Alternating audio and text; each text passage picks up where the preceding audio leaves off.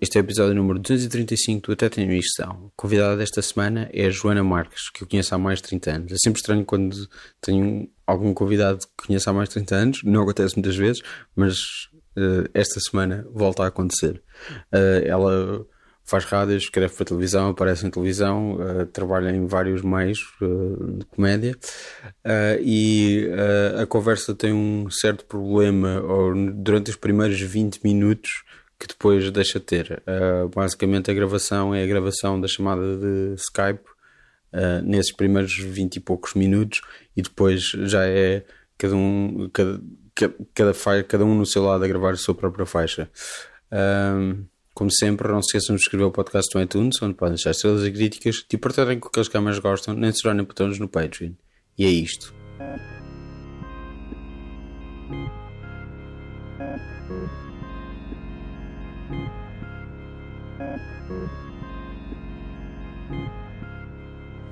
Pronto, olá.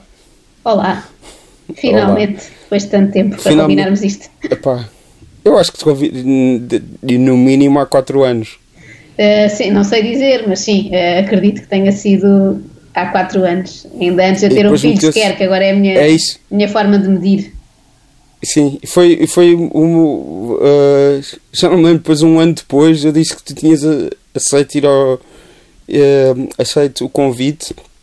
Eu já não me lembro, isto está tudo isto existe, registro disto na internet, não é? Porque há logs e coisas do género, mas acho que disseste tipo, eu disse que ia nessa data, isso era impossível, devia estar febril ou não sei, uma coisa qualquer relacionada com a tua gravidez e o teu filho. Então, peço desculpa aqui publicamente se falhei uma coisa. Não. Não falhaste, era só tipo, falaste tipo no futuro, qualquer coisa. Não, ok. Acho que era uma altura que era especialmente crítica por causa da tua gravidez, era um monte de... foi assim que eu entendi, de trabalho. É possível. Ou então provavelmente achei que seria mais simples, pensei, isto ter um filho é simples, passado um mês estou aí pronta para outra, se calhar foi um erro de cálculo meu. É isso, porque ainda não estás pronta. O filho é a tua vida. Além de pronto, sim, os teus mil trabalhos, o teu casamento, esquece. Sim, tem outras coisas, sim, mas o filho é o que dá mais trabalho, de facto. Eu não sabia. Não sabia. Com que idade é que ele está? Tem 13 e qualquer coisa. Faz anos em dezembro, portanto tem 13 e há alguns meses. E não conheces mais ninguém que faz anos em dezembro, tu? Conheço algumas pessoas e temos, aliás, uma tradição que podemos revelar, que é uma espécie de cadeia. As pessoas, pronto, quem estiver a ouvir isto provavelmente não sabe que nos conhecemos desde os 3 anos, penso eu. E então, não é? Eu acho que eu ainda não tinha 3 anos, só que tu és... Pois há que dizer que nessa cadeia tu és quase um ano mais velha do que algumas pessoas dessa cadeia. Sou muito mais madura e tudo, nota-se. Portanto, tu fazias anos em dezembro, tal como... mais uma amiga nossa, também conhecida como Bumba na Fofinha, também colega de escola, e mais uma pessoa de janeiro como eu, que era o João Pedro Marcos Mendes, era e ainda é. E então temos estas 4 pessoas que fazem anos assim encadeadas, começam ali no Natal contigo, não é? Não, começa com a Mariana, 22 de dezembro, sim, e vai por aí fora, e acho que foste tu que começaste com esta tradição, não sei bem. Provavelmente. É? Mas... de dar parabéns no Facebook, qualquer dia o Facebook estará extinto e vamos ter que arranjar outro sítio para continuar isto, e tu começas, não é? Abres ali as hostilidades com a Mariana, e depois vamos por aí fora sempre a dar parabéns uns aos outros até acabar a 3 de janeiro nos meus. Sim, pois o João é 2, é? Sim. Certo, João é 2. É uma bonita tradição que temos. Sim, mas ao longo depois durante o ano não falamos mais. Isso é um bocado. Podemos falar num comentário qualquer de alguma coisa, mas é só. É verdade. Não nos vemos nunca, tipo há 10 anos. É verdade. Não é? É verdade. Mas há que dizer que há 30 anos havia mais pessoas. Sim, pá, sim. Que era o André Marques. Ah, pois havia era. Dezembro também, não era? Sim, eu acho que o André era mesmo 25 ou 24, ou assim, já não me lembro. Tens uma memória prodigiosa, eu até considero que tenho boa memória, assim, para essas coisas meio insignificantes, tipo saber o número de telefone de um colega de primária, sei se às vezes assim umas coisas que não sei porque é que guardei, mas tu és melhor ainda. Dizer apenas que este nosso reencontro e finalmente marcarmos esta conversa começou outra vez numa memória de escola, agora já mais à frente, já do secundário, sobre umas eleições em que participámos para a Associação de Estudantes, e eu fiquei espantada porque tu te lembras com imenso detalhe do que é que foi dito nos debates e não sei o quê, eu não lembro de nada. Lembro-me só de estarmos cá fora, assim com uma mesa muito comprida, música de Kim Barreiros alto, o mestre da culinária, e nós oferecemos comida às pessoas, que é aquele trunfo eleitoral que nunca falha. E não só não falhou, como foi muito maior do que o trunfo das outras pessoas. O trunfo da outra lista, o trunfo da outra lista era Cinha Jardim e Cláudio Ramos a dançarem em cima de uma mesa. Verdade, eu fiquei espantadíssima com esse trunfo, pensei, ui, agora dizer que isto se passou no Restelo, não é? E no Restelo eu pensei que Cinha Jardim rendesse imensos votos. Cláudio Ramos não tanto, que é um pouco mais suburbano, embora eu tendo que escolher, eu simpatizo muito mais com o Cláudio, mas pronto, eu achei que Cinha Jardim fosse aquele trunfo que ia arrasar connosco, mas não, nós tivemos uma vitória retumbante, se bem me lembro. Foi, não foi? Eu também fiquei com medo, foi tipo, pá, estes gajos têm Cinha Jardim e o Cláudio Ramos, estamos acabámos. Sim, nós tínhamos umas demonstrações de capoeira, umas coisas assim mais pobrezinhas, sem celebridades. Eles, no fundo, inauguraram o conceito de presenças, que eu acho que na altura ainda não se usava muito. Talvez, pronto, já tinha havido o primeiro Big Brother, mas não havia assim tanto este coisa das presenças, e eles, de repente, têm uma presença da Cinha Jardim num intervalo grande. Foi muito estranho. Ao mesmo tempo, senti uma certa vergonha alheia por ela estar ali, não é? No meio de crianças, que são crianças. Eu também sei, tipo, o que é que eles estão a fazer aqui, coitados? É que tu agora estás no mesmo meio que eles, não é? Tipo, mais ou menos. Portanto, agora sabes mais o que é que os levaria a estar ali. Pois, no meu caso, nada me levaria a estar no sítio daqueles. Eu quero acreditar até hoje. Eu sei que eles são muito amigos, não é? Porque depois decoro estas, lá está, o tipo de informação que é desnecessário. O Cláudio Ramos diz sempre que é muito amigo da Cinha Jardim. E eu calculo que ele tenha ido por arrasto. Eu acho que o link ali deve ter sido ela. Claramente era amiga de alguém, da mãe de alguém, não é? Tem todo o perfil para ser amiga de alguém, de uma família qualquer do Restelo. Eu acho que deve ter sido por aí. Ela, pronto, eu faço isso também. Assim, a Jardim sempre teve uma vida relativamente desocupada, portanto, ir ali às 10h15 ao intervalo grande, se calhar não lhe gostava muito. E pronto, o Cláudio, por arrasto, hoje em dia ele já é uma estrela maior, já seria mais difícil levá-lo, acredito. Mas ela deve continuar disponível. Há que dizer também, ainda indo a mais memórias dessa associação de estudantes, tu eras tipo a pessoa número 2 da lista, certo? Eu acho que era a vice-presidente, acho que sim. Eras a vice-presidente, pois, é sempre essa ideia que eu tenho. Mas que esse teu conhecimento, as pessoas podem achar que tu começaste a gostar do Gocha e de programas da manhã, tipo anteontem. Não, é um amor de 20 e tal anos, ou de quase 30. Sim, tu és testemunha. Que eu posso confirmar. Sim, obrigada por isso, que é para perceberem que eu não sou daqueles, agora é moda gostar do Gosto e já gosto. Não, eu gostava antes de ser cool, que é o que as pessoas gostam de dizer sobre as bandas e não sei o quê, não é? Eu é com o Gosto, e sabe, o ano em que isso me aconteceu, eu não sei se tu no 11º, nós no 11º, não estávamos na mesma turma, ou estávamos? Estávamos. Era a única de Humanidades, não é? Era a única, sim. Pronto, e lembras-te que tivemos um ano de aulas à tarde, foi assim uma ruptura nas nossas vidas, de repente tivemos sempre aulas de manhã, menos esse ano. É verdade, sim. Foi nesse ano que eu descobri. Havia aulas à noite e tudo. Saímos de uma das aulas à noite, no pavilhão 6, no mesmo do debate. E era muito escuro já, era muito deprimente. Eu não gostei muito da experiência, sou mais de manhãs, eu não gostei muito da experiência de aulas. Era mesmo triste esse sair à noite da escola, foi mesmo um choque gigante. Mas sim, continua, desculpa. Porque amanhã passava muito rápido e não se aproveitava bem. Pronto, não fiquei fã do horário, mas houve uma coisa boa.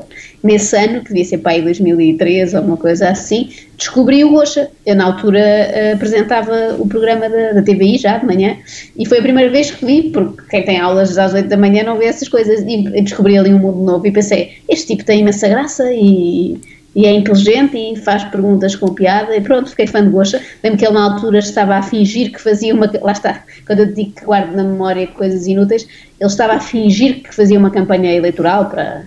Não sei quais eram as emoções que ia haver, e ele dizia, não seja trouxa, vote Gocha. Nenhum slogan, que é muito.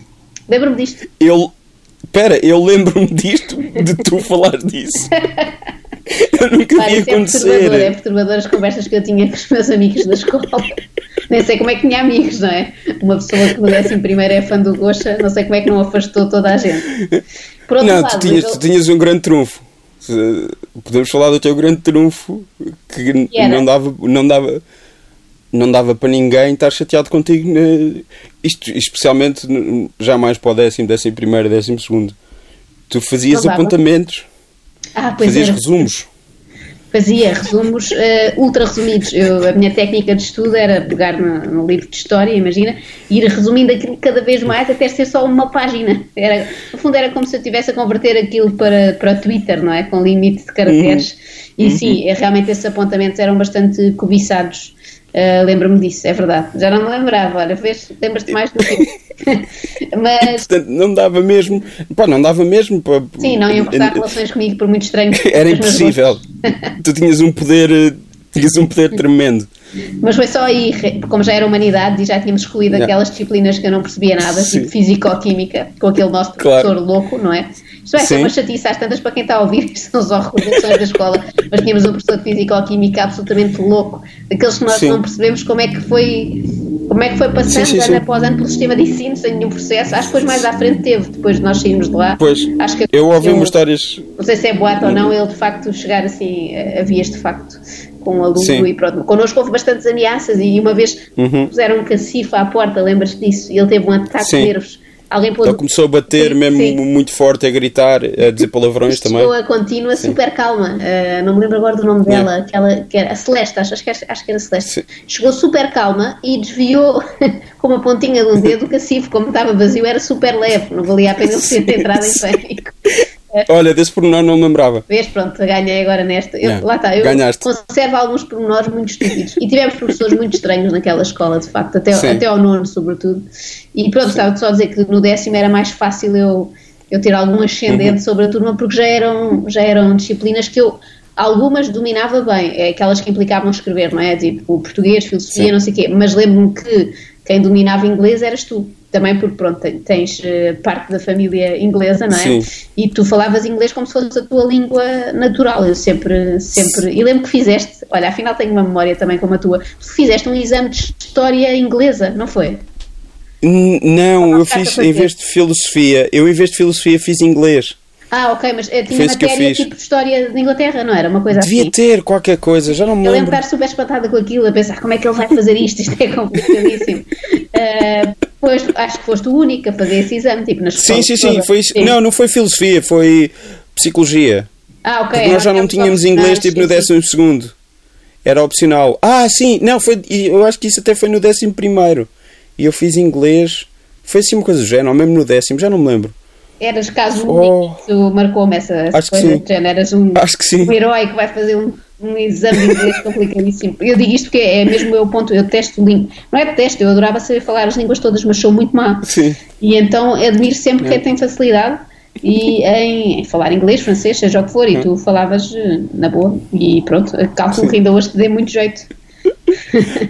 Sim, há alguns, mas... Há que dizer essa...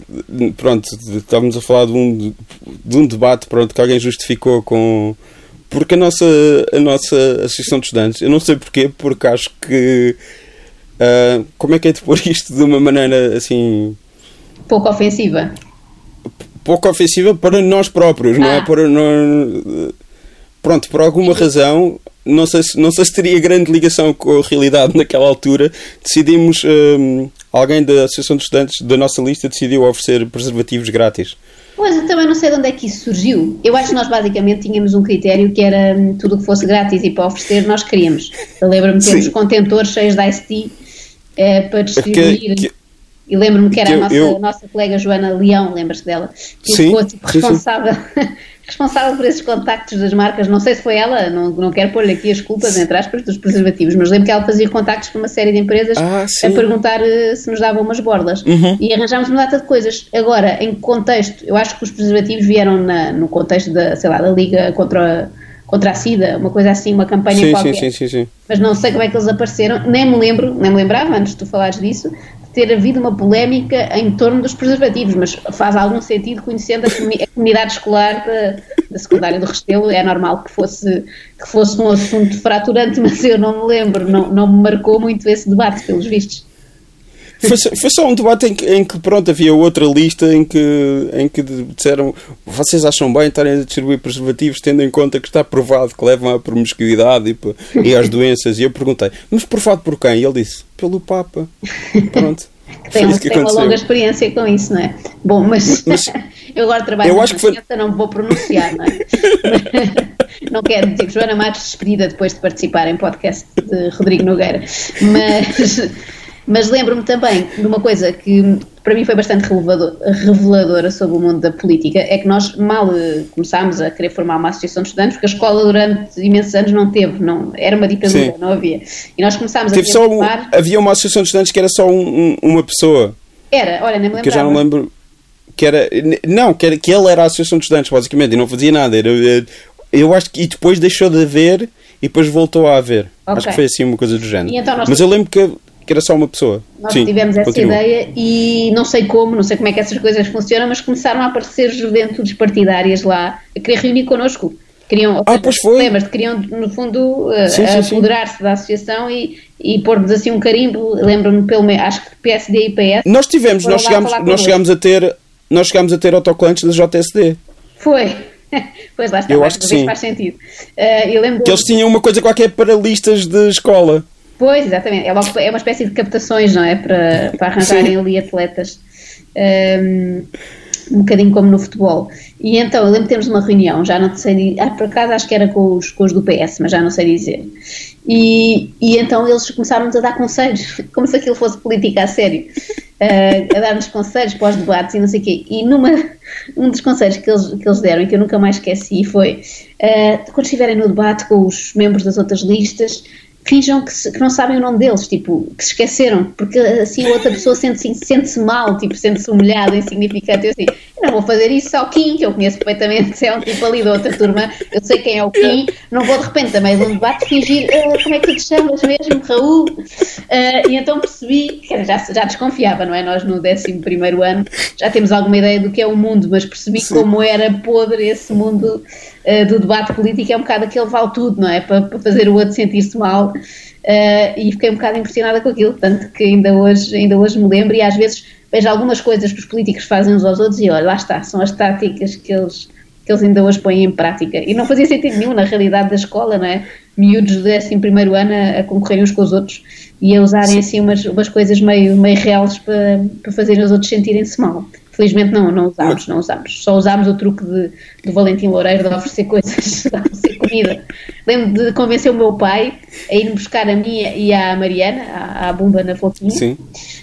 Na altura não tinha esse nome, se bem que é um nome que ia resultar bem na escola, mas não.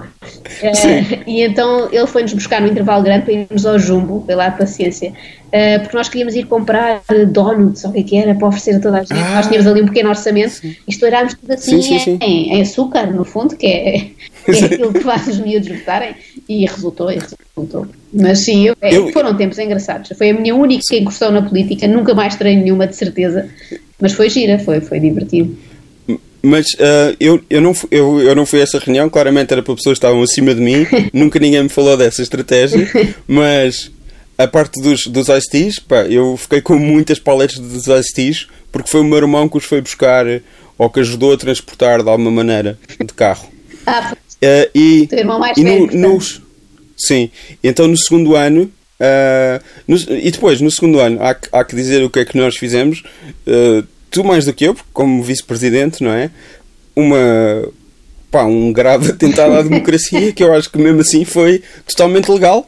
Não sei como é que aquilo aconteceu, não sei de onde veio a ideia. Acredito que tenha sido da mente perversa do presidente. Nós tínhamos de facto um presidente de lista eu sempre pensei que ele fosse... que ele fosse enverdar por aí, que fosse... Que hoje em dia é político, estou espantada dele não ser já presidente de uma junta ou câmara.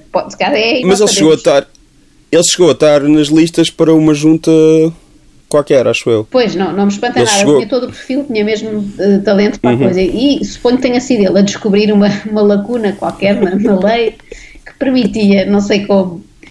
que nós prolongássemos o nosso mandato, não sei se calhar alterou uma constituição qualquer, Porque no fundo aquilo eram mandatos de um ano, não é? Tu eras eleito e depois tudo outra vez. E nós pensávamos, olha que maçada agora ter que fazer uma nova campanha, ir outra vez comprar donuts e não sei o quê. Ainda bem... Não, ainda por cima, 12º ano, último ano, entrar na faculdade, etc. Exatamente, já tínhamos outras ocupações, ou seja, não deixámos de fazer o nosso trabalho, aquelas coisas que nós lá fazíamos, remodelámos a esplanada e não sei o quê, mas pensámos, uma campanha outra vez não nos apetece, fazemos só mais um ano disto e depois vamos embora. E de facto não houve eleições, foi, mas ninguém se queixou, isso foi bom, não fomos apanhados. Foi ótimo, foi na mesma sala do debate, pronto, pavilhão 6 outra vez, juntou-se todos os legados de turma, a uma hora depois de acabarem as aulas, se calhar já eram 6 da tarde e estava noite, como quando tínhamos aulas à tarde, e o nosso presidente explicou, epá, não, de uma forma altamente elaborada e chata, que nenhum miúdo percebeu, que... eles iam votar para que não houvesse eleições e continuássemos nós no poder, com uma linguagem toda de político, basicamente. Sim, lá está. Eu lembro mesmo de talento para a coisa. Eu lembro das caras aborrecidas deles e de, pá, eu quero me ir embora, a pôr a mão no ar, e do responsável do Conselho Diretivo a partir-se a rir, tipo, a pôr a mão à frente para não se partir a rir, tipo, para ninguém o ver a rir. Lá está, eu mesmo não fazer isto, lembro tipo... nada disso, vês? Mais uma vez, já me estás a ganhar outra vez no concurso de memória. Pronto. Mas lembro-me do golpe, não me lembro de como é que fizemos, se calhar recalquei, não é? Que é para não me sentir mal, mas lembro-me que ficámos mais um ano no cargo, lembro-me perfeitamente disso. Lembro de alguns momentos assim soltos, lembro, por exemplo, quando fizemos a tal remodelação do bar, aquilo havia um pavilhão que era o bar, e nós fomos para lá aos fins de semana pintar aquilo e não sei o quê, e alterámos tudo, e comprámos cadeiras e não sei o quê. E não sei se não usámos ainda umas verbas que restavam lá, para fazer não sei o quê, não me lembro o quê, não, já não sei o quê, provavelmente um jantar. Sim, não sei. Mas pensámos, este dinheiro também já não vai servir para nada, isto são só restos, imagina, isto são só 80 euros, não sei. Mas eu acho que fizemos várias coisas ilegais no fim do nosso mandato. E pronto, depois saímos da escola e nunca mais voltámos, sem deixar rastro. Não, mas eu não me lembrava dessa parte de remodelar o bar, por exemplo. Deves-te ter baldado pois o que eu te ia contar há pouco é que nós, era uma das nossas promessas eleitorais, o bar era um pavilhão assim muito feio, como todos os outros. Sim. E então nós achámos que era giro pintar aquilo, não é? Devia ser para dar mais um ar de malhação ou morangos, não sei se já havia morangos com açúcar, mas para dar assim um ar mais moderno. E então fomos para lá pintar aquilo, deu-nos um trabalhão porque perdemos, sei lá, 2 fins de semana a pintar aquilo e não sei o quê, de laranja ou de amarela, pronto, aquelas cores, e de repente chega a Julieta, que era a presidente do Conselho Diretivo, assim com um ar assim um pouco soberbo, e diz, isto já está pronto, não vão dar uma segunda de mão, pai, nós estávamos com vontade de a mandar a um certo sítio, ela estava-nos a tratar como se fôssemos os homens das obras que ela tinha contratado, nós estávamos ali a fazer um favor à comunidade, a pintar com rolos em cima de escadotes e não sei o quê. E ela fez assim um ar de género, é esta porcaria. Então, olha, essa também me lembro. Coisas assim que me ofendem, eu depois lembro-me com rancor, quando vir a Julieta na rua. Não, coitada, não sei se está bem, se ainda é viva, já na altura não era muito nova. Mas acho que já não é presidente do Conselho Diretivo agora. Mas havia ali uma certa implicância. Faz parte, até teve mais graça assim, não é? Como se fosse de facto uma novela juvenil em que há a diretora má e as crianças boas da Associação de Estudantes. E depois tu foste para Ciências da Comunicação. Exatamente. E tu foste famosa logo a seguir. Foi tipo logo a seguir. Não foi assim tão... Já é um termo que eu abomino, famosa, não é? Dá a ideia que entrei num reality show. Não. Mas não foi tão... É Cinha Jardim, Cláudio Ramos, Joana Marques. Não foi assim tão seguido. Pronto, se calhar dá essa ideia, mas foi... Sim, eu no 3º ano do curso fiz ao mesmo tempo um curso, na altura era Restart, acho eu, um curso mais, porque eu estava a odiar o curso, não é? Ciências da Comunicação achei aborrecidíssimo, parecia que estava a tirar Sociologia, não é? Era só teoria, pelo menos na faculdade onde eu estive não havia nada de prático e nada em que se pudesse escrever à vontade, e no fundo escolhi aquele curso porque era o único mais ligado à escrita, só que era escrita jornalística. Eu lembro que tinha um professor que era o Nelson Traquina, e que dava redação jornalística. E eu tinha sempre péssima nota, porque eu começava a inventar. Vendo bem hoje, claro, podia ter tido sucesso, não é? Agora com as fake news, se calhar tinha jeito mesmo para o clickbait e tudo. mas na altura não dava, ele dizia-me sempre, isto não é para inventar, é para dizer o que é que se passou, não era escrita de ficção. E então, como eu não gostava nada daquilo, inscrevi-me nesse da Restart, que era escrita de argumento, e pronto, aí tive alguns professores que já trabalhavam nas produções fictícias, e depois então surgiu esse convite para ir para lá estagiar, ainda sem uma grande função definida. Portanto, eu depois apanhei aquilo, não sei se apanhaste também a história de Bolonha, não é? Que entre o terceiro e o quarto ano o curso passou a ser só 3. Eu tive alguns colegas que conseguiram despachar tudo e despachar ainda em 3, mas eu, como já estava a trabalhar, ainda fiz um quarto ano com 2 ou 3 cadeiras. E é a mesma coisa que eu também, sim. Pronto, e nesse ano eu nem conhecia os professores, eu lembro de ir fazer frequências em que não sabia se estava na sala certa, eu assim, será que é este o professor? Eu não sabia a cara, porque eu nunca ia, fiz mesmo à distância, e como aquilo era só teoria, era relativamente fácil de acompanhar estando em casa, não é? Lia os livros e pronto. Mas não fiquei assim com grandes saudades da faculdade, e a faculdade tinha muito, só aquele curso, curiosamente, porque o resto era assim, lá está a malta das letras, menos ligada a essas coisas, mas o curso de Ciências da Comunicação era assim, digamos, o mais mainstream, e tinha muita gente de trajada com aquelas coisas, com das tunas e dos trajes. Sim. E eu odiava aquilo, sempre detestei, e das praxes, tanto que eu no primeiro dia fui, percebi que eram praxes durante uma semana, não fui mais, portanto na tua havia, não? Na minha havia praxes, mas foi... A primeira coisa que eu perguntei na Faculdade de Letras.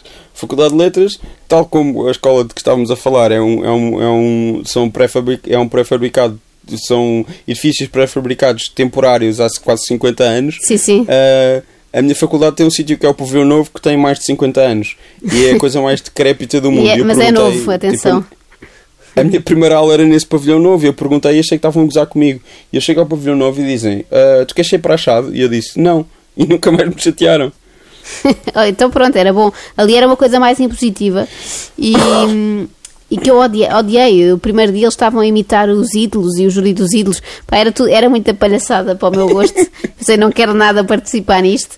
E então, ainda hoje gosto, porque eu fiz uma única amiga durante a faculdade. Essa minha amiga, no fundo, era o equivalente à Joana Marques do secundário, porque ela também me passava os apontamentos, etc. Mas eu não era amiga dela por interesse. Pronto, tínhamos afinidade na altura. Ela queria ser jornalista desportiva, depois acabou por não ser, acabou a escrever novelas, acho que ainda escreveu umas séries de morangos com açúcar e tal, e só tinha essa amiga, não queria assim grandes, lá está, não gostava nada daquela coisa dos ralis das tascas e não sei o quê, aquele espírito Sim. académico como nós o vemos cá, não me dizia muito, então não, e felizmente rapidamente comecei a fazer outros amigos porque comecei a trabalhar, não é, e comecei a interessar-me mais por essas pessoas do que pelas da faculdade, nada contra. Ainda vou vendo algumas aí em estações de televisão, como Pivô e tal. Mas não fiquei assim com grandes recordações. Lembro-me melhor das histórias da secundária e da associação de estudantes do que da faculdade. E pronto, e depois comecei a trabalhar nas produções fictícias, mas daí até começar a aparecer eu, ainda foram assim uns quantos anos, até porque não era uma coisa que eu... Não era assim um objetivo que eu tivesse, eu gostava mesmo...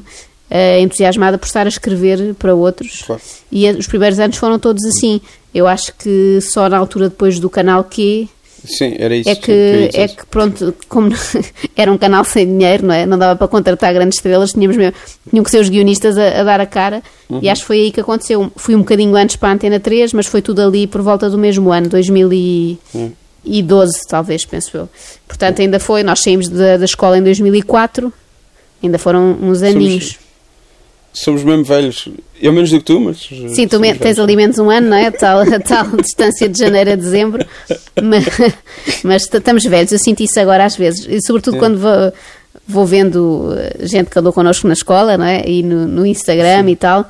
E penso, aí esta já tem 3 filhos. Os filhos é sempre aquela medida mais Sim. óbvia, não é? 3 filhos e já deste tamanho. E assim, estamos velhos. Eu antes olhava para estas pessoas... Com família e pensava que eram pessoas velhíssimas, acabadas para a vida, claro. E agora somos nós. Sim. Tu ainda disfarças melhor porque não tens filhos, mas ainda assim. Mas quando começas a pensar em coisas que aconteceram em 2004 ou 2005, concluís também que estás velho. Sim. Eu estava agora a lembrar-me, tu disseste que o curso era assim muito chato. O teu irmão tirou um curso assim todo académico também, não? O meu irmão tirou filosofia na tua faculdade, penso eu. Pois é isso, eu lembrei-me só porque aconteceu uma coisa no secundário, que eu não sei como é que isto aconteceu, Pá, mas o teu irmão, que eu não vejo há mais de 25 anos, tenho a certeza absoluta, se eu visse da rua, não o reconheceria. Eu lembro... Ele está igual, mas sim, é normal, é normal. O teu irmão, através de ti, emprestou-me filmes. Ah. Emprestou-me, pelo menos, eu lembro-me de dois filmes. Ele deve, ter ficado entusiasmado com, finalmente, isto é tipo o irmão que eu nunca tive, uma pessoa que se interessa pelos filmes que eu gosto, porque eu não ligava nenhuma, e então deve ter sido isso. Não sei como é que isso aconteceu, não, lá está, mais uma vez não me lembro. Como é que isso aconteceu. Mas através de ti, e sem eu nunca falar diretamente com ele, foi só através. Era um dealer. E que filmes eram? Pai, eu lembro de dois. Eu acho que se calhar houve mais. E era ainda VHS, só para ver.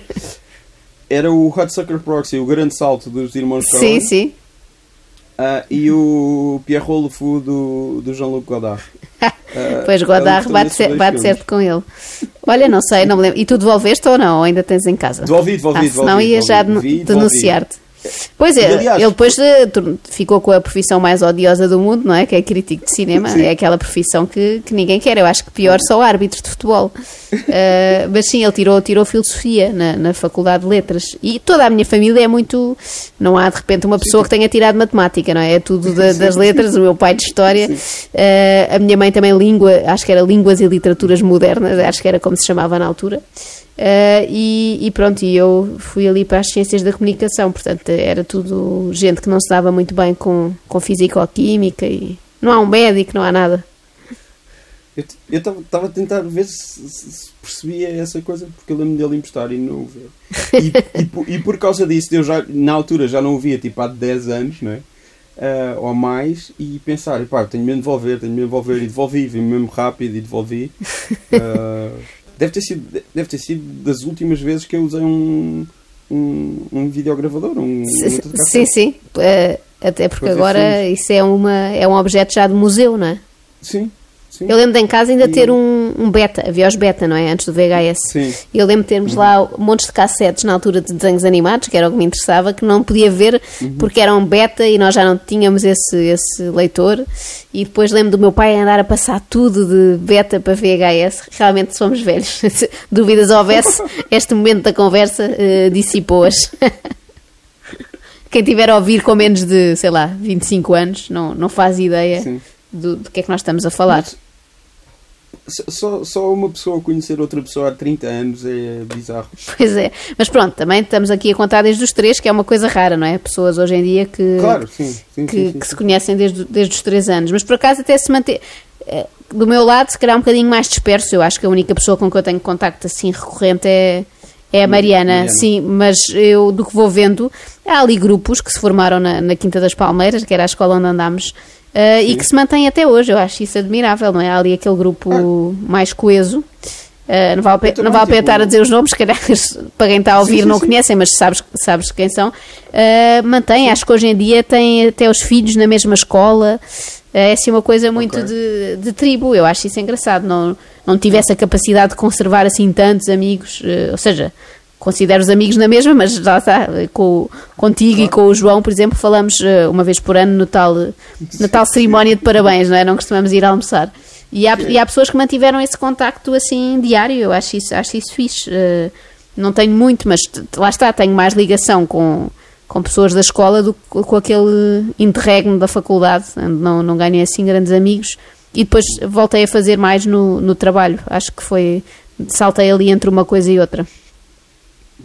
Não, eu ainda tenho pessoas com quem eu falo quase todas as semanas que eu conheci nessa altura, quando conheci. Pois, exatamente. Estou a ver quem são, sim. Pronto, são esses. E estão bons, estão todos de boa saúde, não é?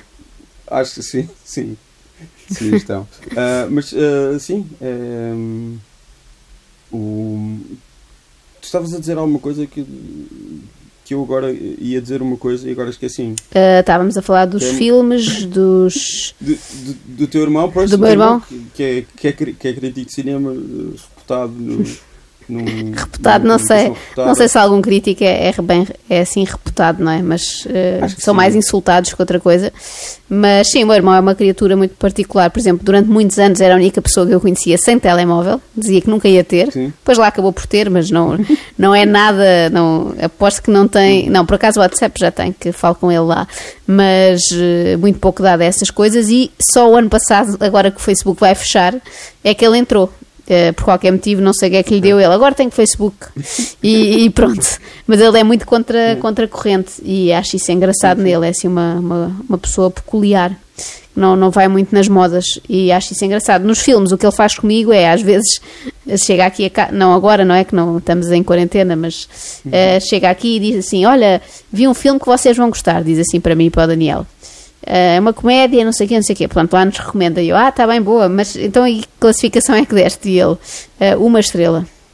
Portanto, está a insultar-nos, não é? Jana, aquilo é péssimo, mas vocês vão gostar. E muitas vezes ele conhece-me bem porque eu vou ver e gosto. Ou seja, para ele considerou uma porcaria, mas consegue perceber, conhece uma pessoa que vai apreciar isto. E normalmente bate certo. Nos últimos anos não tem acontecido muito, que eu nunca mais fui ao cinema. Infelizmente, mas acontecia e era certeiro nos conselhos. Se calhar essas coisas... Tens algum exemplo concreto? Não sei. Tem sido uma comédia qualquer e provavelmente não daquelas americanas típicas, dessas eu não costumo gostar muito. Mas talvez algumas comédias francesas que eu costumo gostar, e ele sabe, que não são muito profundas, mas que eu acho graça. É um bocado aquela coisa da comédia de enganos, não é? Aquelas coisas mais básicas, mas sem ser aquele básico que vemos muito nos filmes americanos que chegam cá, sei lá. Eu lembro de ir ver um filme, não sei se tu viste, que se chamava Dude, Where's My Car? Sim. Eu achei aquilo péssimo, eu cheguei ao fim. Isso é quando nós estávamos na escola, mas eu nunca cheguei a ver esse filme, vi tipo metade. É péssimo. E eu lembro de chegar ao fim e pensar que era o dinheiro do bilhete de volta. É daquelas comédias mesmo grotescas. E nem sei se grotesco é o termo, é mais grunho até que grotesco. Só com piadas básicas, tudo muito escatológico e tal. E no fim, pronto, não vou contar o fim, pode haver pessoas que ainda queiram ver este magnífico filme. Mas aquilo é tudo uma estupidez, ou seja, aquilo não... Não quer dizer se eles encontram ou não o carro. Não quer dizer, mas já calculam que sim, não é? Não vou dizer em que circunstâncias, mas tu sentes que tudo aquilo foi uma perda de tempo, a tua última hora e meia de vida foi uma estupidez. E muitos comédias mais recentes, eu lembro-me deste exemplo super antigo porque fiquei traumatizada, mas às vezes tínhamos essa discussão cá em casa que o Daniel queria ir ver algumas comédias daquele grupinho, eu nunca sei os nomes dos atores, sou o contrário de ti, que sabes tudo, não é? Mas há aquele grupo que fazem muitas comédias juntos. Havia uma que era do fim do mundo, era o... ok. O Seth Rogen. Exatamente. São os filmes de Seth Rogen e o Evan Goldberg. Exatamente. Sim. E eu testo sempre, apanho uma seca. Houve uma vez que até perguntei a meio ao Daniel, vamos embora, e ele ficou super indignado comigo. Tipo, não, claro que não. Eu achava aquilo tão aborrecido. Há um que tem uma cena que um deles supostamente é violado pelo diabo, não sei se te lembras dessa. Fez assim uma sombra que é o Belzebu e viola um deles. Eu acho, nesse, não é? Eu acho aquilo tudo tão estúpido que eu desligo a meio, já estou a pensar noutras coisas, no que é que vou fazer para o jantar e assim. E então desses não gosto muito. Portanto, o mais provável, se eu tivesse de arriscar um filme que o meu irmão me tenha recomendado, são essas, uma comédia qualquer, espanhola ou francesa, não tanto aquela onda das americanas. Ok. Sim. Eu agora lembrei-me que, algures no secundário, fui ver um filme em grupo, tu estavas lá, quase certeza. Foi o... 10 Things I Hate About You. Eu fui ver esse, éramos imensos, não era? Éramos tipo uma turma inteira. Eu nunca fui com tanta gente ao cinema, acho eu, por isso é que é assim marcante. Que é o pesadelo de quem lá está na sala, não é? Outras pessoas querem ver o filme sossegadas e vêm entrar 15 miúdos do 10º ano. Eu lembro de ir ver esse filme também. Não entra na minha lista de piores. Eu esse achei bastante aceitável. Nunca mais revi, era isso. Portanto não me lembro bem. Sim. Nesse eles jogavam lacrosse, não era? Aquele desporto do CG. Não. Se calhar jogavam lacrosse. Lacrosse é também no American Pie, mas eu acho que eles se calhar também jogavam lacrosse, sim. Tem essa ideia. Um desporto esquisito. Sim. Não, há alguns, mas tempo American Pie, também fui ver todos com esse nosso grupo da escola, não é? Era aquela fase, sempre que saía um novo American Pie, lá íamos nós. e sempre achei parvo, ou seja, nunca adorei, ia ver mais por aquela coisa do grupo, todos querem ver e vou. E dentro desses filmes que vi na escola, o pior foi numa vez que eu fazia anos, eu não sei se tu estavas lá, eu lembro por acaso eram só rapazes, eu acho que era o João Valério, o António Nabais, pronto, pessoas que se calhar não interessa estar a dizer os nomes delas aqui, têm a sua privacidade, têm as suas vidas dignas hoje em dia como profissionais das suas áreas, mas eu lembro de ir só com rapazes, e é um filme típico de rapaz, não querendo agora aqui a generalizar, não é? Os rapazes gostam de terror e as miúdas gostam não sei de quê, mas era aquele Blair Witch Project, lembra-se que foi uma moda na altura. Lembro de irmos ver isso às Amoreiras. Eu não vi isso, então pronto, não estavas. Lembro de ir ver isso às Amoreiras e achar também, tipo, que foi isto, mais uma vez, quando aquilo acaba, não é? Que foi isto, estivemos aqui a ver uns miúdos a andar na mata com uma câmara daquelas caseiras. Sim. E também achei péssimo, e havia muito aquela coisa de irmos ver também os filmes de terror, aqueles filmes de terror que tinham vários capítulos, era o Scream, não é? O Scream era meio azar, não era? Acho que o Scream era meio terror, meio comédia.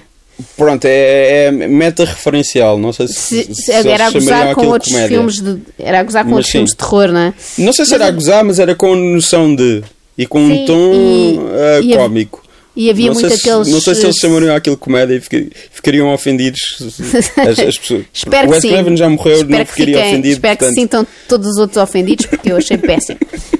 Okay. E aquele, sei o que fizeste no verão passado, havia essas sagas, não é? E pronto, havia aquela tradição de irmos todos ver. Eu não sei se... Acho que hoje em dia, eu vou parecer mais uma vez uma velha, acho que os miúdos, só dizer isto, os miúdos, já não vão assim ao cinema em grupo, ou será que vão? Ainda é um programa? Eu acho que... Não sei. Ou vem Netflix em casa, não é? No telemóvel. Mas não sei, eu quando vejo miúdos no cinema, eu ainda vou muito ao cinema. Quer dizer, em circunstâncias não pandémicas, sim. Sim. É raro ver assim grupos grandes de miúdos. Não me lembro da última vez que vi um grupo grande de miúdos. Acho que isso para eles já não é assim um acontecimento. Se calhar só vão em grupos grandes, não sei. Nem sei, se eles vão em grupos grandes a algum lado, nem à praia vão, acho eu. Pois. Precisamos de um consultor mais novo para nos esclarecer, não é? Porque estamos a ficar com aquele distanciamento que os velhos têm dos novos, em que já dizem coisas sem sentido. Esta geração só faz não sei o quê, e muitas vezes é mentira. Precisamos de alguém que nos elucide. O teu irmão mais novo também já não é nada novo, já não dá, não? Já não é. Ele para mim, sabes, tu ficas com a ideia da pessoa da última vez que a viste. Ele para mim tem, sei lá, 14 anos, sim, mas agora acho que já é pai ou assim, não é? É pai, tem, vai fazer 32. Pois, para mim tem 14. Olha, aconteceu uma história engraçada também, isto não tem graça nenhuma, mais uma vez, eu peço desculpa às pessoas que estão a ouvir e a aborrecer-se, mas pronto, também podem não ouvir. Claro, ninguém obriga isto. Já tens para aí uns 200 episódios disto, não é? Portanto, podem ouvir outro. Mas claro. Tu acho que tu és o podcast mais antigo, que dura há mais tempo, não? Não deve ter muitos concorrentes ainda vivos. Não, dá 1 ou 2 anos para cá surgiram imensos, mas eu lembro de uma altura em que o iTunes enviou o teu e pouco mais, em português, claro. Mas quando nasceu o meu primeiro filho, o Xavier, ele nasceu e tal, pronto, tudo normal. E não havia pandemia, portanto era uma altura normal das nossas vidas. E de repente entra uma pessoa no meu quarto por engano. E era a irmã de uma amiga nossa da escola, portanto mais uma pessoa que vai ser aqui referida, coitada, sem ter culpa, que era a Maria Temudo, entra a irmã dela, Carolina, que eu fiquei super espantada porque pronto, para mim, ela é mais ou menos da idade do teu irmão, acho eu. São mais ou menos de meses seguidos e tudo, só de vez. E para mim ela seria, de repente ela era enfermeira ali nos Lusíadas, ou seja, era uma pessoa já, uma profissional respeitável e de que eu precisava muito, não é? Porque enfermeiras, quando tu acabaste de ter uma criança, é tudo o que tu queres ver. Sim. E de repente era ela e assim, pá, na minha cabeça ela continuava sempre congelada nos 12 anos, ainda por cima ela era assim super pequenina, não é? Para mim ela era uma criança e de repente está ali uma enfermeira a saber tudo e não sei o quê e pronto, é engraçado quando temos esse choque com a realidade, tipo, as outras pessoas também continuaram as suas vidas e também foram crescendo. E eu acho que isto vai acontecer cada vez mais. Quando tivermos 60 anos, então vai ser um acontecimento de encontrar alguém da escola, não é? Um bocado como acontecia com os nossos pais e nós não percebíamos bem. É isso. Mas pronto, repete-se sempre. Sim. Pronto, é isso, para nós sempre. Achamos sempre que vamos ser diferentes, mas somos absolutamente iguais. Eu vi uma coisa. Estavas a falar disso de não ir ao cinema, não sei o quê. Eu vi uma coisa qualquer que alguém te perguntou. Pá, já não sei qual era o contexto. Alguém perguntou tipo as séries de que gostas ou os filmes que gostas e tu mandas uns PJ Masks. Não era PJ Masks, mas era umas coisas assim do género. É possível, é possível. Porque cortaste com tudo. Com tudo o que era consumo cultural. Agora já que não tivesse que ver com crianças. Sim.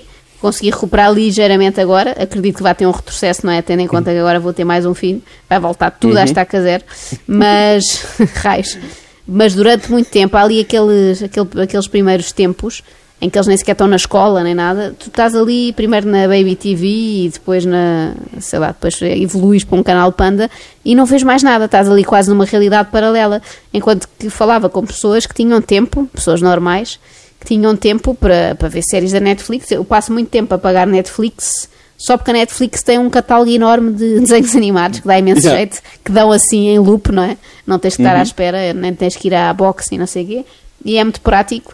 E fiquei muito para trás em séries, mesmo assim cá em casa o Daniel não tanto porque deita-se muito mais tarde do que eu e vê coisas, já desistiu de esperar por mim para ver séries. Eu ao princípio ainda me irritava, mas depois também pensei, se ele estiver à minha espera só vai ver séries em 2040. E então tenho um bocado de pena disso, porque ouço conversas sobre séries que parecem incríveis e eu estou fora de quase todas. É muito raro o fenómeno. Olha, há uns tempos consegui ver o Breaking Bad, acho que foi assim, desses fenómenos de massas, foi assim o último em que eu consegui participar e consegui apanhar as conversas e sabia quem eram os personagens, mas de resto não tenho esse tempo, porque também depois acordo muito cedo, o que também não ajuda, claro. E chego à noite completamente KO, então no genérico já estou a adormecer, é complicado. Eu esperava nesta quarentena poder recuperar isso, mas esqueci-me que também ia estar com uma criança em casa, portanto está tudo absolutamente na mesma. Não vi nada, eu vi qualquer coisa esta quarentena. Lá vi uns bocaditos daquele documentário da NBA, repara como eu vi com atenção, o Last Dance, e pouco mais. Apanho assim umas coisas de vez em quando para não ficar completamente fora. E há outros fenómenos que eu sei à partida que não vou gostar. Por exemplo, eu não vi o Game of Thrones porque sei que não é nada o meu género e, portanto, nem fui por aí. Ainda por cima, com não sei quantas temporadas e episódios, não valia a pena meter-me nessa empreitada. Então tem que sempre mais tendência a ver coisas curtas. Nesse aspecto as comédias são boas, não é? As séries costumam ter episódios mais curtinhos. E por isso durante muitos anos vi tudo o que era Modern Family, mas não acabei sequer. Eu, no outro dia passei num canal qualquer que está a dar e os miúdos são todos enormes e assim, bem, eu parei de ver isto, eles eram crianças e mais uma vez acontece o mesmo que aos nossos, aos irmãos dos nossos amigos da escola, gigantes, o Manny e não sei o quê, são adultos, agora de repente são adultos e foi mais uma série que eu não acabei, mas que gostava de acabar. Mas pronto, eu vou mais por aí, por episódios de 20, 25 minutos, ainda estão ao meu alcance agora, coisas de... Comecei a ver como é que ele se chama? Stranger Things, não é? Sim. Tive que parar, eu vi para aí 2 episódios e depois disse ao Daniel, segue sem mim. E a Casa de Papel, a primeira temporada, acho que a primeira temporada ainda vi... Outras também não vi, mas depois também pelo que fui vendo não perdi assim tanto. Mas fico contente quando as pessoas dizem afinal não era nada de especial. Eu, que bom que não vi. Mas não consigo, de facto, não estava a mentir nem a fazer piada quando digo que vejo muito mais PJ Masks e coisas do género. Não sou mais todo, atenção, não são... Pois nessa altura, não sei, agora por acaso é uma referência que faz sentido. Passa muito cá em casa. Houve uma altura que era Patrulha Pata e não sei o quê, e não são horríveis. Eu acho que os nossos pais, se calhar, levaram com desenhos animados mais chatos do que nós, porque agora notas, quando estás a ver, que há ali piadas que são para os adultos, já são para os pais. Um bocado como nos filmes da Disney, etc. Sim. Há ali um nível de compreensão que é, assim, uma piscadela de olho a adultos que eles sabem que estão a ver. E depois há as coisas mais básicas e muito repetitivas. Os desenhos animados têm aquela coisa, eles dizem sempre as mesmas coisas. No fundo é como as novelas. É uma novela para crianças. E continuo, assim, muito reduzida nos meus consumos culturais, é verdade. Agora ainda mais, não é? Porque... nem sequer podes ir ao teatro nem a lado nenhum, portanto, de vez em quando ainda ia... Acho que ia ser agora em maio, o John Cleese, não era? Ou em junho? Era por aqui, sim, era tipo, devia ser junho, não sei. Sim, pronto, foi um programa que eu tinha e que neste momento já não existe, mas pronto, ele diz que vem para o ano, pode ser que sim.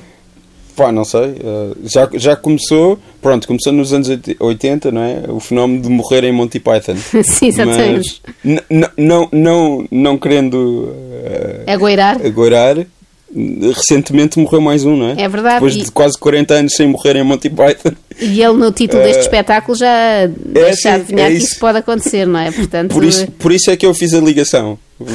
Espero que ele não leve a mal. Ele à partida não vai ouvir, não é? Sim, ele é que puxou o assunto, não fui eu. Exatamente, exatamente. Estou um bocadinho preocupada, mas pronto. Portanto, eu estava a pensar assim em termos de programas culturais que eu hoje em dia faço, estão reduzidos a zero. Os únicos que sobram são os livros e mesmo assim leio muito menos também do que gostava. Tenho lido basicamente nas férias. Sempre que há férias eu leio. Sim. E depois volto das férias com aquele entusiasmo de agora vou continuar e depois nunca dá. E lembro que lia imenso antes. Então nessa altura que andávamos na escola, a vida era outra. Não havia nada para fazer e não havia tempo a perder em Instagrams e Twitters que consomem muito. E lia imenso. Chegava a ler um livro num dia se fosse preciso. Mas pronto, eu acho que nesse aspecto devia ser ao contrário, nós devíamos já com, sei lá, 13, 14 anos ter capacidade para ler livros mais complexos, não é? Porque depois chegamos a esta idade e temos menos tempo e eu pelo menos tenho muito mais sono à noite, que era quando eu lia, e leio muito menos, ou seja, grande parte dos livros que eu li na vida neste momento, se for fazer as contas, foram de uma aventura e coisas assim, ou seja, era muito melhor que nessa fase em que tinha todo o tempo, já estivesse a ler autores russos e tal, porque pronto, chegava a esta fase da minha vida com leituras muito mais interessantes no currículo, mas pronto, eu espero mais tarde. Aos 13. Opa, assim. Sim. Não, tu estavas a dizer que ficas com sono à noite, que é a altura em que se faz isso. Mas disseste que o Daniel não, e ele é mais velho do que nós, certo? É verdade, ele está mais bem conservado, chega a esta conclusão. Se bem que ele não utiliza muito isso para a leitura, é mais a coisa das séries. Mas pronto, sim. Mesmo assim ganha-me, já vai com grande avanço consegue falar de tudo, quase todas as séries que estão na Netflix e HBO e uma data de coisas que supostamente se consomem cá em casa, mas eu sou a única pessoa que não consome nada disso. Eu vingo-me um bocado nos podcasts, é o que eu ouço mais, porque dá para estares em movimento, não é? Dá para estares na cozinha a fazer uma coisa qualquer e estou de fones, ele diz que eu pareço aqueles velhos que estão a ouvir o relato no estádio, vão com um transistor para o estádio e eu estou muitas vezes a fazer o jantar ou a fazer qualquer coisa que tenho que despachar enquanto ouço o podcast, mas também aí perco muito tempo com lixo, com coisas que eu ouço tipo guilty pleasures que são uma porcaria, e enquanto que há coisas ótimas já. Eu lembro-me que há uns tempos vi um que depois ouvi, depois percebi que foi adaptado para a série da Netflix, que é o Dirty John, não sei se ouviste alguma vez. Não, aquilo estava muito ouvi bom. Falar, não. Foi o primeiro podcast que eu ouvi para aí há uns 2 anos, quando aquilo saiu, e que parecia, de facto, eu na altura, antes de saber o que ia acontecer, pensei, isto parece um documentário da Netflix, porque aquilo está feito, está sonorizado, tu estás a ouvir, mas parece que estás a ver, ouves os passos dele, que era uma coisa de crime, ouves os passos e tal, e muito diferente do que se faz cá ainda, não é? Os nossos podcasts, a maioria, são pessoas a conversar, não é? É muito, que eu gosto muito, é uma coisa que não há muito na rádio. Nunca ouvi nenhum.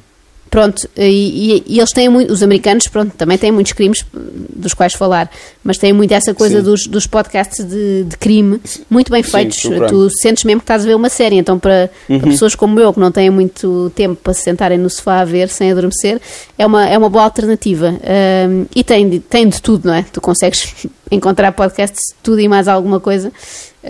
Em Portugal começa a acontecer, mas eu acho que, apesar dos temas serem diferentes, o formato ainda é muito duas pessoas a conversar, que eu gosto, era o que eu te estava a dizer, porque na rádio isso há cada vez menos, não é? Lembro quando havia o Rádio Clube Português, havia bastantes programas de palavra, que eram pessoas a falar, e isso é uma raridade, hoje em dia o tempo, por acaso na Renascença não é o caso, porque é uma rádio de informação e há debates, etc, mas aquelas rádios típicas de música, os locutores têm o tempo contado para dizer a seguir Ariana Grande e hoje vai estar sol, e é só isto. E isso não me fascina nada enquanto ouvinte. E acho que, pronto, há muita gente a ouvir, obviamente, as rádios mais ouvidas são assim, mas eu gosto muito mais de ouvir pessoas a conversar, porque acho que há aquele lado inesperado, o que é que vai acontecer, o que é que esta pessoa vai dizer a seguir. Não é uma música que já foi gravada há um ano e que sai sempre perfeitinha. e eu gosto muito disso, mas sim, tem sido a minha escapatória, tem sido mais os podcasts, é a única coisa que eu consigo falar com outras pessoas, porque séries e filmes está muito fraco. Essas coisas dos podcasts serem séries de televisão, há uma ficha, eu nunca ouvi o podcast, que é o Homecoming. O nome não é estranho, mas também nunca ouvi nem vi. A primeira temporada era com a Julie Roberts. Ok. E pronto, era um podcast tipo um mundo completamente ficcional. Pronto, não é true crime, mas pronto, sim, meio... Não, mas são sobretudo muito bem feitos e obviamente vão ter... Yeah. Orçamentos já bastante grandes. Tem orçamentos gigantes, sim. É uma coisa a sério. Aqui o podcast é muito esta coisa que estamos a fazer, não é? Cada um em sua casa com um microfone e pronto. Mas ali notas que há investimento e que são coisas já muito, muito profissionais. Sim. E tenho imensos, assino muitos e tenho muitos assinados que ainda nunca ouvi nenhum. Ou seja, é para não me esquecer que quero ouvir aquilo, não é? Ficar ali numa espécie de wishlist. E há muitos que me vão recomendando. E há uns tempos até um colega meu da rádio, que é sonoplasta, e recomendou-me um americano, eu não me lembro agora do nome, mas que parece-me uma premissa muito gira, apesar de eu ainda não ter ouvido, que é, imagina, eles contam-te a história, são biografias de pessoas, imagina, eles contam-te a história de alguém, sendo que só no fim, no último momento, é que te dizem quem é. Okay. No fundo é quase como se ele diz que, mais uma vez, é muito bem feito, assim, em termos sonoros e etc. Ele deu-me um exemplo da Princesa Diana, que eles estão a contar a história sempre de uma pessoa, como é que foi o dia do casamento, vão descrevendo várias coisas, o dia do casamento, isto e aquilo, de repente, no fim, há um acidente, estás a ver, e chocam no túnel, contra não sei o quê, e só naquele momento é que tu percebes, aquilo está montado de forma que, apesar de contar a vida dela, não é revelador ao ponto de tu saberes quem é. Tens que ouvir até ao fim para perceber, era a Princesa Diana. Pareceu-me uma coisa, um exercício giro, até para quem escreve aquilo. Sim. E pronto, agora fazia muito mais sentido se eu soubesse o nome para recomendar às pessoas que não sei. Que não sei. Procura no Google, é fácil. Deste pistas suficientes para... Sim. Mas pronto, depois se alguém também tiver ouvido e quiser saber... perguntem-me, que eu nessa altura já devo saber dizer. Eu pergunto-lhe a ele ou vou ver aqui às minhas listas, que é de ter isso aí alguns. Mas sim, há cada vez mais, e eu acho que vai haver também, e acho que cá, pronto, com o nosso delay habitual, também há de acontecer termos coisas mais inventivas. Sim, e ambiciosas. Sim. E pensadas, ponderadas, mais do que, pronto... este tipo de podcast que está a acontecer neste preciso momento. Sim, mas, estamos a criticar isto que estamos a fazer. Sim. Tu há um bocado a dizeres que as pessoas ficaram cristalizadas nos 12 ou 14 anos mais novas. O teu irmão, para mim, ficou cristalizado nos, sei lá, 10 ou 11, quando ele saiu da escola. Em que idade é que saía dali?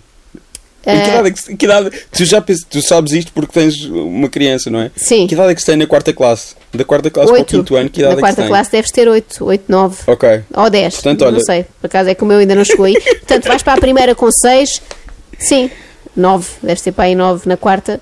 Pois é que o meu irmão depois andou nas mesmas escolas que nós, mas tinha uma diferença grande de mim. Nós temos 6 anos de diferença, então ele saía sempre antes de eu entrar. Ou seja, eu lembro que nós entramos para o 7º ano da secundária, no ano em que ele saiu. Portanto, já não me serviu de nada, já não houve aquela coisa de vou chamar o meu irmão. Também nunca serviria, que ele não era muito, muito bom para a pancada, não é? Mas não havia isso. E então andei sempre um bocado desfasada dele, mesmo em termos de gostos e tudo. Sim. Não, nunca tivemos assim grandes... ele me emprestava cassetes VHS. Eu lembro que ele ouvia imenso Nick Cave no quarto e eu achava aquilo horrível, deprimente. Eu estava a ouvir Spice Girls, provavelmente. Pois, tu sempre foste muito de música pop. Sim, tipo, podes dizer pimba mesmo. Passar na altura. Sim. Não, nem sequer é pimba, mas assim, era uma coisa que na altura a mim me fazia confusão e que só anos mais... Se calhar foi só para aí no fim de secundário é que eu deixei de ter o preconceito com música pop e tipo, tu estavas certa, eu não, era só isso. Não, acho que não estava assim tão certa disso. Agora, sobretudo quando revejo Spice Girls, penso, não, foi um erro. Nós até brincávamos às Spice Girls no intervalo na nossa escola do 5º e 6º ano, não é? Lembro que fazíamos assim, era uma brincadeira de recreio, as Spice Girls. Sim, eu na música era muito pouco erudita, eu ia muito pelo que estava na moda, não todas as modas, felizmente, Algumas não aderi, mas essas mais, muito fáceis de ouvir, não é? Tipo Spice Girls, Backstreet Boys, isso eu tudo nada isso. Nada contra. Mas nunca foi muito de ir a concertos, lembro que, por exemplo, houve gente que na altura foi ver os Backstreet Boys a Cascais, eles vieram aqui atuar a Cascais, foi um acontecimento. E isso eu não ligava nada. Ainda hoje não é uma coisa que me entusiasme, e isto espanta sempre as pessoas, não é? Porque normalmente quem trabalha em rádio adora fazer festivais e não sei o quê. Eu estou sempre à espera que não me chamem. E é bom porque tem acontecido bastante. As pessoas também percebem, quem trabalha comigo, eu lembro-me quando estava na Antena 3, às tantas era o Luís Oliveira que fazia ali a distribuição das pessoas, e ele veio-me perguntar se eu ficava chateada de ele não me pôr em festival nenhum. E eu, não. E ele, pois, eu calculei que era o que tu querias. E eu, ainda bem. Porque não tenho paciência nenhuma. Não é nada o meu género. Ir ver um concerto só específico, pronto, ainda vá.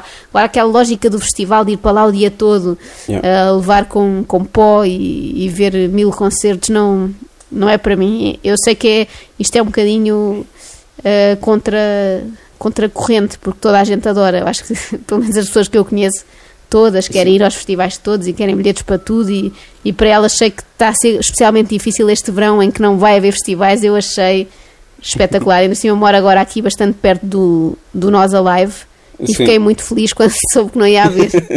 Nada contra. Até gostava de ir ver, por exemplo, os da Weasel, lá está, que era uma coisa que eu ouvia muito ali no 9º, 10º ano, e espero ir ver para o ano. Mas dá muita confusão, é muita chatice, e então eu sou uma velha por dentro, no fundo, e então muito barulho, muitos carros aqui estacionados em frente de casa, então fiquei contente. Sobre os Backstreet Boys, há uma... é a coisa mais triste que eu conheço, que é... Eles vieram cá, tipo, há 8 anos ou assim, fizeram uma after party no Maine, e essas fotografias estão no Facebook do Maine. E então, quase todos eles estão assim muito profissionais e a tirar fotografias com as pessoas que cresceram a ouvi-los, basicamente. Sim. As pessoas todas contentes, e eles, e o Kevin, que é um deles, tem tipo... a cara dele não é muito expressiva. É aquele da barbinha, não é? Daquela barbinha assim, acho que é... É cabelo preto, aqui, é assim, mais, cara mais alongada. É o que eu estou a pensar. Tem a barba assim em pera. Sim.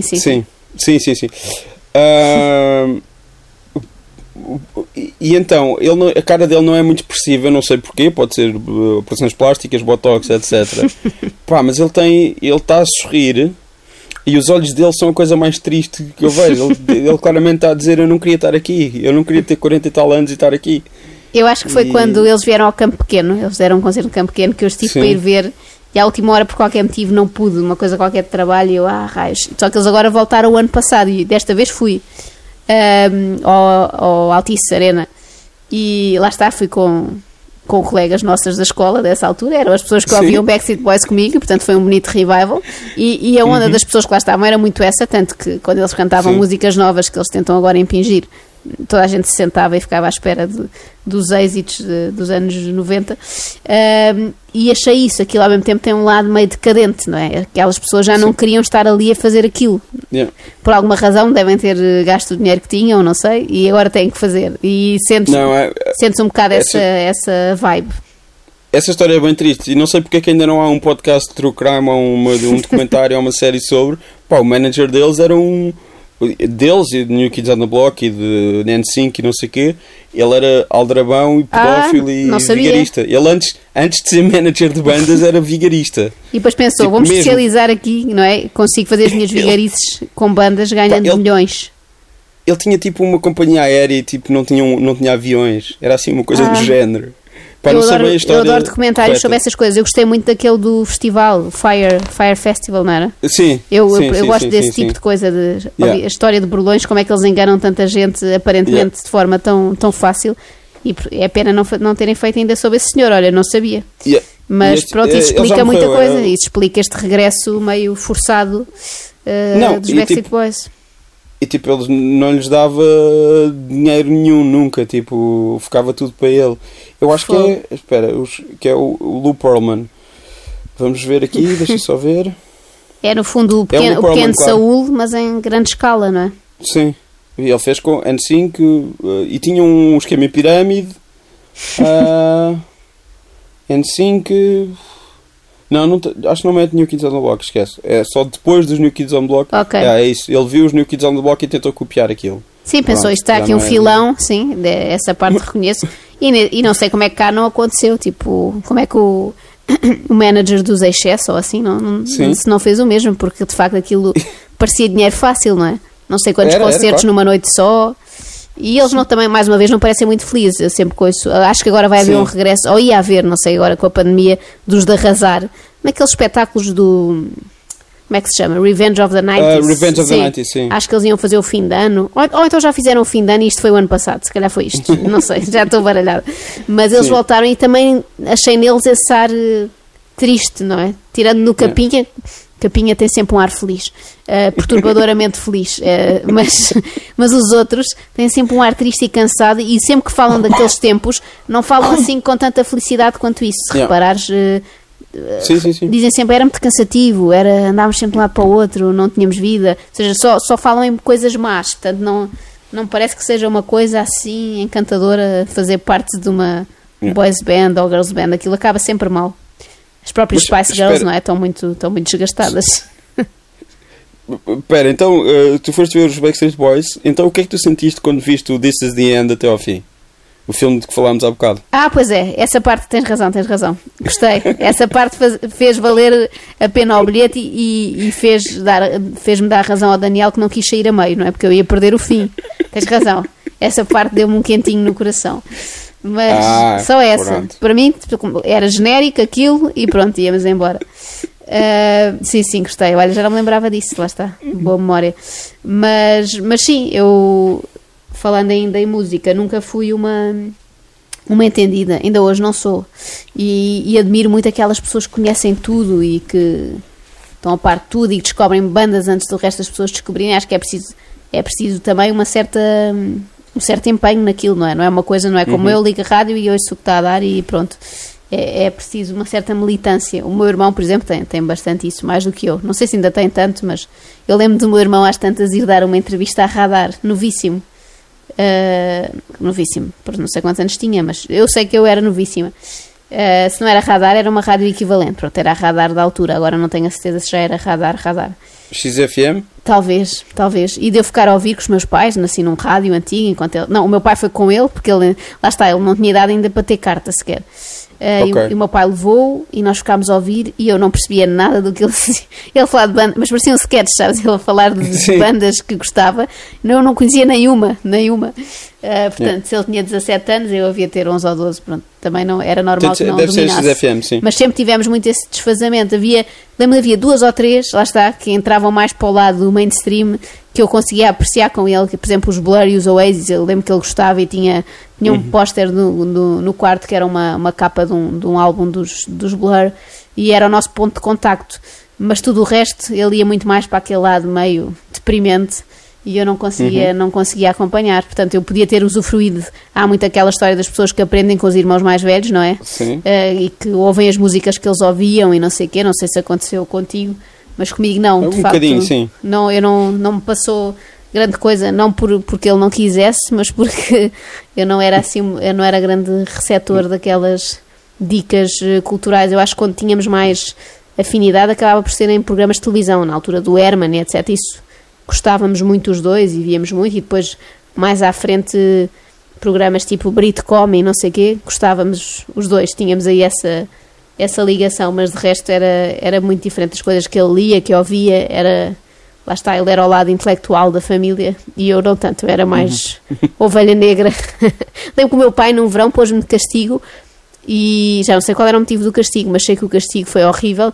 Era ver filmes, ele não anunciou aquilo como um castigo, mas eu senti como um castigo, ver uma lista de filmes que ele achava indispensáveis, uma pessoa a ver. Quais eram? E então o que é que estava lá? Um deles era o Lawrence da Arábia, e eu ainda hoje odeio, porque aquilo foi muito chato.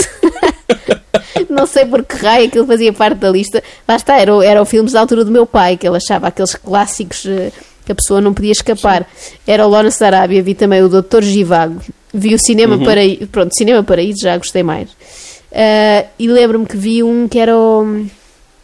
American Graffiti, será? Esse já gostei. Esse sim, gostei. Sim. É o George Lucas, sim. Exatamente, esse gostei. Ou seja, era uma mistura, era bastante eclético, não é? Mas tinha muitos desses assim, felizmente o Ben-Hur acho que não tinha, acho que não chegou a tanto.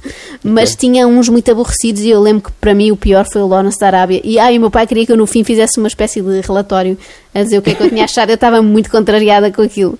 Hoje em dia, se calhar, agradecia. Olha, o meu pai obrigar-me a ver séries da Netflix, não é? Para eu não ficar para trás. Mas, na altura, chateou-me muito aquela imposição. Continuo a achar que foi absurda, mas pronto, hoje em dia é uma história engraçada para contar. O verão, era o verão. Eu devo ter feito realmente uma grande asneira para estar enfiada em casa no verão a ver filmes. Mas pronto, olha, esse já vi, já está feito, já não vou voltar ao Lawrence da Arábia. Epá, é fixe, é um épico, é o David Lean, é épico. Ah pá, não é para mim. E tem tipo 2 horas e tal, ou quase 3. Exatamente, eu acho que também era no fundo para ver se eu acalmava um bocado e era assim um treino à paciência, não é? Porque tu vês um filme de 3 horas implica uma certa paciência e não dispersares a atenção. Tu já falaste para aí 1000 vezes de fazer o jantar. São quase 8:30. Pois é, tens de jantar. Se calhar vou fazer, mas a não ser que tenhas mais alguma coisa para me perguntar. Não te queria estar a tomar mais tempo, estava a tentar pôr. Fico um bocado de pé atrás ver que são 8:30 e ainda estás a falar comigo. Não faz mal. Se calhar já não está ninguém a ouvir, não é? Mas vamos acreditar que sim, que houve alguém que chegou ao fim. Se chegaram até aqui, depois digam, façam um sinal, digam Lawrence da Arábia, que é só para quem aturou esta hora e tal que nós estamos a falar. Mas pronto, olha, pelo menos desta vez não falhei o nosso compromisso. Não, nunca chegou a haver um compromisso. Calma, foi só tipo, ficou no ar. Mas pronto, era daquelas tarefas sempre adiadas e eu pensei, quando agora esta semana voltámos a falar, eu pensei, tem que ser agora, senão nunca mais. Senão só daqui a 10 anos, depois de darmos os parabéns uns aos outros pelos 50 anos, não quero. E com aquela coisa sempre do temos de combinar um jantar um dia que toda a gente sabe que nunca vai acontecer, sem qualquer tipo de ofensa. Dizemos sempre isso em dezembro, mas dizemos com boa vontade. Ou seja, quando estou a escrever isso, claro, não estou naquela do não vai acontecer, não pensem, não estou assim, não é? Mas sei, no fundo sei que é provável que não aconteça. E ao mesmo tempo isto é um bocado triste, esta constatação. E tenho vários cafés e jantares adiados eternamente com pessoas dessa altura. Um dia há de acontecer, pronto, quando acabou. Agora acreditar. Agora meteu-se a pandemia, não é? Não dá, é uma boa desculpa. Mas quando acabar, tenho que pôr essas coisas em dia. Bora acreditar, vá. Pronto, para acabar com uma mensagem positiva. Exatamente. Acreditem. Vá, pronto. Obrigada. Muito obrigado, Joana. Para mim és Rodnog, não é? Para as outras pessoas não és, não é? Agora és um respeitável Rodrigo Nogueira, mas agora pronto, saiu-me esta. Okay. Foste simpática, também tinha muitos nomes na escola, se chamaste-me Joana foi bastante digno, portanto agradeço-te isso. Eu só me lembro de um. Acho que durante a secundária os tempos de Mir, que era bolacha, não sei se te lembravas desse. Era só bolacha, sim. Bolacha, era só bolacha, era bolacha com X. Sim. Depois houve algumas derivações para... Eu acho que nunca respeitei o X do bolacha. Fizeste bem, é uma estupidez. Senti que não vou... E pior que ser com X, era escrito com aquelas letras alternadas, uma maiúscula, uma minúscula. Sim. Não, mas eu estou a dizer, quando me referia a ti ou escrevia o teu nome, era com CH. É isso que eu estou a dizer. Não respeitava a grafia que tu escolheste para o teu nome. Eu percebi. Não te respeitava como pessoa. Eu percebi. Mas tu acho que também eras só Rodnog, não é? Não tinhas assim nenhum nome pior. Não, e tinhas uma... Falavas muito de uma furgoneta, não era? Do Tony e do... Isso era de uma música, dos anos 2000. Olha, só percebi essa referência agora. Era outra coisa que o meu irmão ouvia muito, eu devia ter dado mais atenção, uma vez mais. Porque assim, porque é que ele falara tanto daquela furgoneta? Furgoneta amarela, não era? Era assim, pá, já não me lembro. Eu lembro de desenhares ou escreveres isso. Com o Esquadrão Classe A ou assim, já não me lembro, pá. Enfim, crianças.